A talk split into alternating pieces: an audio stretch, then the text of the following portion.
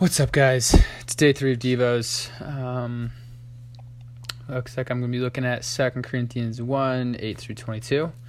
Um, God of all comfort and Paul's change of plans. If you hadn't had a chance to go check it out, go read through it, snag a few verses that stand out to you, and I'm going to go through a few that stood out to me. So, all right, great. So, verse 9 says, Indeed, we felt that we received the sentence of death, uh, but that was to make us rely not on ourselves, but on God who raises the dead.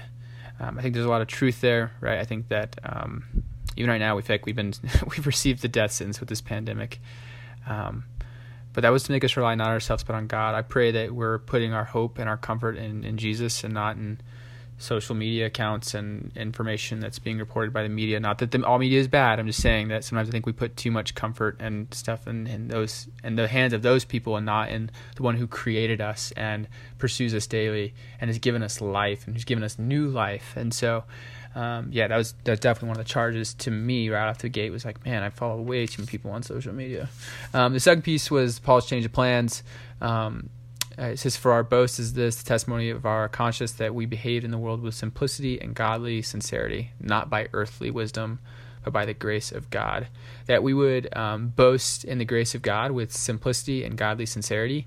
Um, I think that sometimes people are a little bit too much with that. Um, sometimes people can be overbearing with that, and I think that simplicity and godly sincerity is a great trait to have. I think it looks a lot like just a genuine human being that loves Jesus and they walk with that grace of God.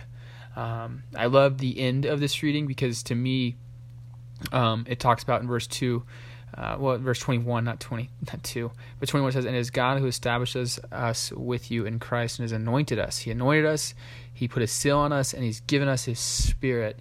Um, and so, even there's been a change of plans, right? We're still going to walk with godly sincerity, uh, with simplicity and the grace of God, uh, but knowing that we're walking with that seal, right? And that His Spirit is with us. And so, we will not be overcome, right? Death may take us from this world, but we will have new life with Jesus.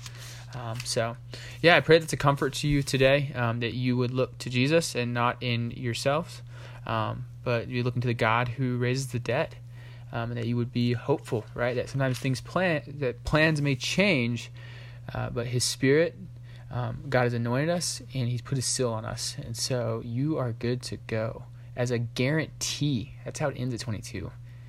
Spirit in our hearts as a guarantee. You're guaranteed, folks. So that's hopeful. I don't know about you. That's how I feel about it. But God's giving out guarantees. I don't know anybody else who can guarantee much. So uh, it was encouraging me today, and I hope it was encouraging to you.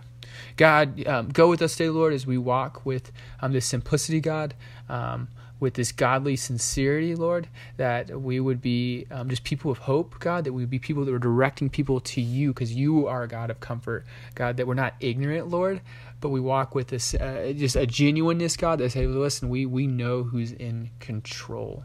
Um, God, because we have that seal. Your spirit is in our hearts, Lord, and it's a guarantee.